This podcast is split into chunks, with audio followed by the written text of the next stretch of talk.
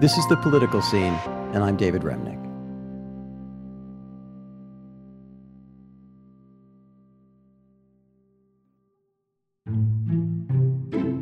The rise in healthcare costs and the crushing medical debts that follow from that are a problem that long predates COVID, although the pandemic certainly contributed.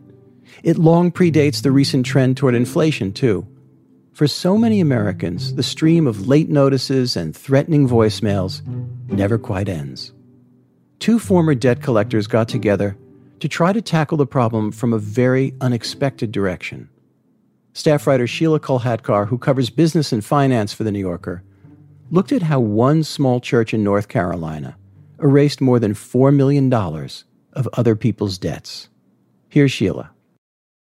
RIP Medical Debt was founded in 2014 by two former debt collection executives. It's based in New York, and the organization gathers up contributions and donations and uses them to buy out bundles of outstanding medical debt and then pays off that debt, which can have life-changing consequences for some of the people who owe money for medical bills. In order to try and understand this a little better, I spoke with Reverend John Jackman, the pastor of Trinity Moravian Church in North Carolina. Tell me about Trinity Moravian Church and the community where you serve. Trinity Moravian Church is a little over 100 years old. Our church is absolutely an average-sized church. If you take the average attendance of churches across the country, you know, there are really very few mega churches. Most churches are attendance of under 100, and we're around 75 or 80 on a Sunday. And if you draw a 1-mile circle around the church, the population is 1/3 Black, 1/3 white, 1/3 Latino. And at the turn of the century, I'm talking about going into 2000, the neighborhood was in decay. We had crack houses a block from the church, and the congregation wrestled with whether or not to kind of sell the building and move out to the suburbs and build a new church the way many congregations have, city congregations have. And they voted overwhelmingly that they wanted to stay and minister to that neighborhood. And so the commitment's very deep. How did you first hear about RIP Medical Debt? I had read about it before the pandemic. And I thought, oh, you know, what a genius idea. And during the pandemic, all of a sudden we were facing the possibility with COVID of many people with medical bills that they couldn't pay. And so what we did was we set up an account with RIP Medical Debt specifically for our area. We had them do a survey of our counties. The area here is North Carolina Triad. Greensboro, Winston-Salem, High Point area. We had them do a survey of all the counties in this area to see how much debt was available for purchase. And then we set up a campaign to raise the approximate amount of money they think it will take to buy the debt at wholesale. So the first time we did it, our board said, let's try this. And we needed to raise $5,000. So our board said, look, let's try it. See if we can raise $5,000 and see what happens. The level of interest was so high. When we hit the $5,000 fundraising mark, we went back to RIP Medical Debt, and they went to auction, and they were able to buy $1.2 million in medical debt in this area with that money. Wow. And helped about 1,000 families.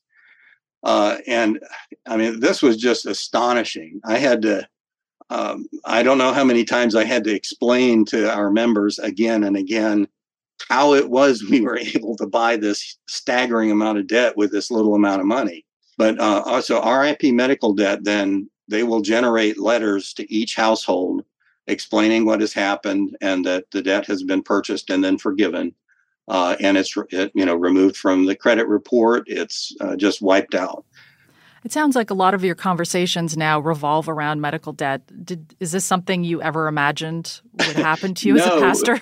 We had no idea. I mean, we have undertaken, you know, a number of projects in the past, but there's never been anything quite like this. I just went to a store yesterday and to buy something for the church. And the lady looked at the credit card and said, "Oh, you're the church that buys the medical debt." And I've never met her before. And that happens all the time now. After I talked with Pastor John, I spoke with Allison Sesso, who became the president and CEO of RIP Medical Debt in 2020. How much debt has RIP Medical Debt abolished overall? So we're inching closer to $9 billion, helping over 5 million people. Before we jump right into it, can you explain a little bit about how did RIP Medical Debt come into being? So there are people in the world that are debt buyers. And so what they do is they go out to the world and they try to buy various kinds of debt. It's medical debt, it's electrical bills, it's all kinds of debt. Mortgages. Exactly. All these kinds of things. So they try to buy that debt, and then they, in order to make a profit, they have to buy it for super cheap, because what they're doing essentially is making a bet, right? Like they're saying, okay, I'm going to put this investment in, I'm going to buy this debt on the chance that I'm going to collect some of it from some people. And the people don't have to necessarily, you can cut deals with people, right? Because you paid pennies on the dollar. So if someone owes $10,000, you can cut a deal that they owe you $2,000 and you're up still for that particular debt. But in order for this whole thing to become profitable for an entity, they have to make sure that they're pricing it super dirt cheap, because the majority of people, especially with medical debt, can't pay. Who qualifies to get help from your organization? Yeah, so we're actually totally blind to like any attributes of the individual beyond their income situation. Mm-hmm. So we look at their income, and if they are 400% of poverty or below, they will qualify, or if the debt is 5% or more of the person's individual income. And the reason why we pick that number is people within that range struggle. There aren't a lot. They don't qualify for Medicaid. They don't qualify for a lot of the subsidies. And so the medical part of their budgets is where they struggle the most. Okay, that makes sense. And once you explain the context of the people below a certain point are covered by Medicaid, so one would assume they are much less likely be experiencing medical debt. Like that's everything that they do has to be. For the most part, yes. So we buy that data, and then we do an analysis, and everyone that qualifies, we will pull all those people out. We will match the donation to those debts, and we will send letters out to all of those individuals and say, you have had your debt abolished.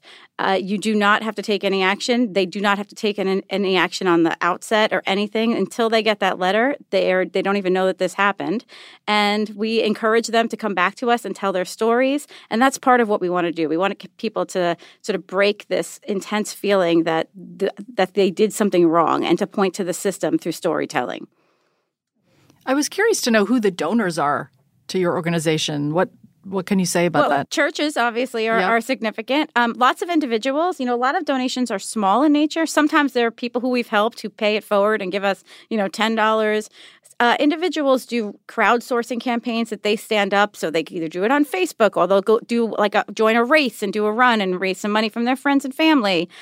But we also have corporations who give to us, you know, as corporate social responsibility. So it's very odd, this idea that these debts are trading so cheaply. I mean, it is astonishing when you look at how much money you can raise, and then how many millions of dollars of medical debts can be retired. Why is that? It's because the people who owe the debts can't pay. And the debt buyers know that, right? Medical debt, you have way less control over. You just don't have the ability to sign on the bottom line. I mean, you're sick, you go to the hospital, and your insurance situation is what it is at the time that you go. Plenty of people with insurance end up with That's right. You're out of network, or the doctor, you know, you don't know you're sick, right? So I think that that's the thing. So the majority of people that are in these portfolios are people who are 400% of poverty or below, which is why we are able to qualify them. And so the chances of them being able to pay are very low. So that naturally pushes down the price, because, again, the bet that the debt buyer is taking is that they'll be able to recoup it. Well, you can't get blood from a stone.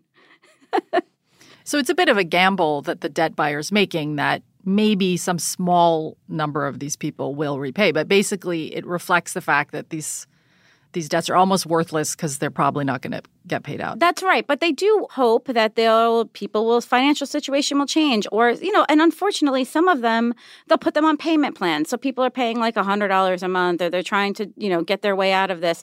They can take their assets, right? They could take them to court. They could have judgments on them. So people will lose their houses, their cars. They'll have their wages garnished. So there's some real tactics that they could use once they own the debt, as can hospitals, to recoup this loss, which is really the part that is really problematic, I think, at the end of the day.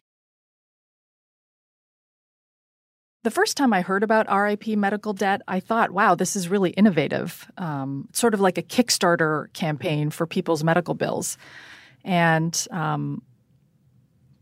it's really clever the way they're combining data analytics with their knowledge of the debt markets and using that to really help people. On the other hand, the fact that we need a Kickstarter system for people to pay off medical bills is very disturbing. It's a sign of just how broken the healthcare system is here. It's really a Band-Aid solution. It is trying to address problems all the way at the end of the line rather than addressing the systemic problems that caused the whole situation in the first place. One of the interesting things is I've done interviews with several international papers, because the rest of the world looks at us and says, how come you haven't figured this out yet? They're kind of baffled by this idea that people could be so burdened by medical debt, because it doesn't happen in other industrialized countries. Well put. The concept of forgiveness of debt has deep roots throughout the Bible, and I wondered, yes, as a Christian pastor, what is the significance of this idea of forgiving debt? Well, I think people forget that. So if you go back into Leviticus in the Old Testament, there are a lot of laws about how you treat the poor, about how you treat the stranger, how you treat the sojourner who's crossing over your land. There are rules for people in terms of not harvesting all the food, so to leave some of the food in the field for the poor. And there's a section that we based our name on about the Day of Jubilee, which was a special day every 50th year that all debts were to be forgiven, slaves were to be freed. It was to be an entire cultural reset. And we don't know if that ever really happened historically, but it is spelled out in Leviticus. And we use that as the model. So we're going into for families that we know cannot deal with these things, we're taking the weight off of them. Pastor Jackman, thank you so much for being here. Okay, thank you so much, Sheelah. The New Yorker's Sheelah Kolhatkar speaking to Pastor John Jackman of Trinity Moravian Church in Winston-Salem. Sheelah also talked with Allison Sesso of RIP Medical Debt.